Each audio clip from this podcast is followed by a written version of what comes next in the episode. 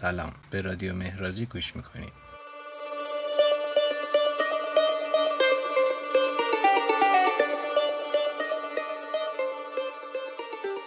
رادیو مهرازی یک رسانه مستقله که دقدقه معماری معاصر داره.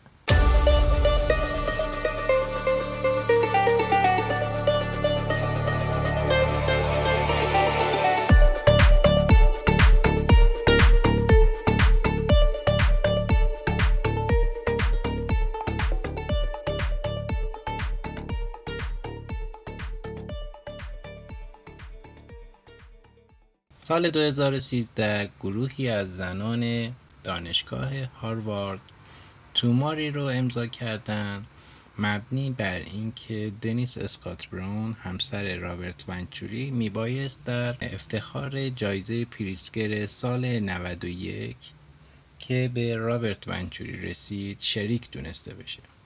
این تومار گفتمان در باب تبعیض جنسیتی در معماری رو ترویج کرد.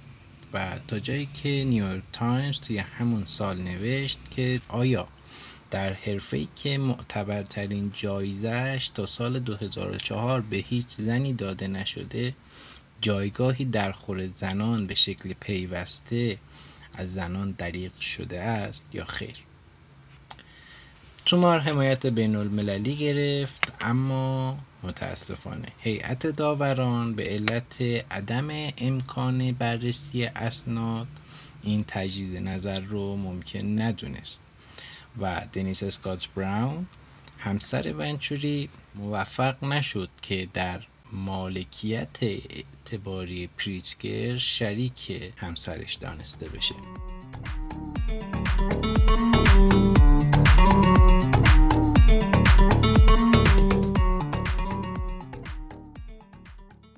بعد از این ماجرا اسکات براون به CNN گفتش که به عنوان یک زن در تمام طول زندگی حرفه ایش احساس می‌کرده که نخبگان معماری اون رو ترد می‌کنن و همینطور پریتسکر به این مقالطه بنیان شده که معماری شگرف نتیجه کار یک نابغه مذکر تک و تنهاست به جای اینکه محصول کار گروهی باشه. به علت همین اجحاف تاریخی در مورد زنان و نقش اونها در معماری رادیو مهرازی کار خودش رو با پرداختن به ایده ها، اندیشه ها و تفکرات زنان معمار و تأثیرگذاران در این رشته در معماری معاصر آغاز می‌کنه. قسمت اول ما اختصاص داره به ایوان فارل و شلی مکنامارا از گروه معماری گرافتون در ایرلند برندگان پریتسگر سال 2020 منتظر نخستین قسمت از مجموعه پادکست رادیو مهرازی باشید.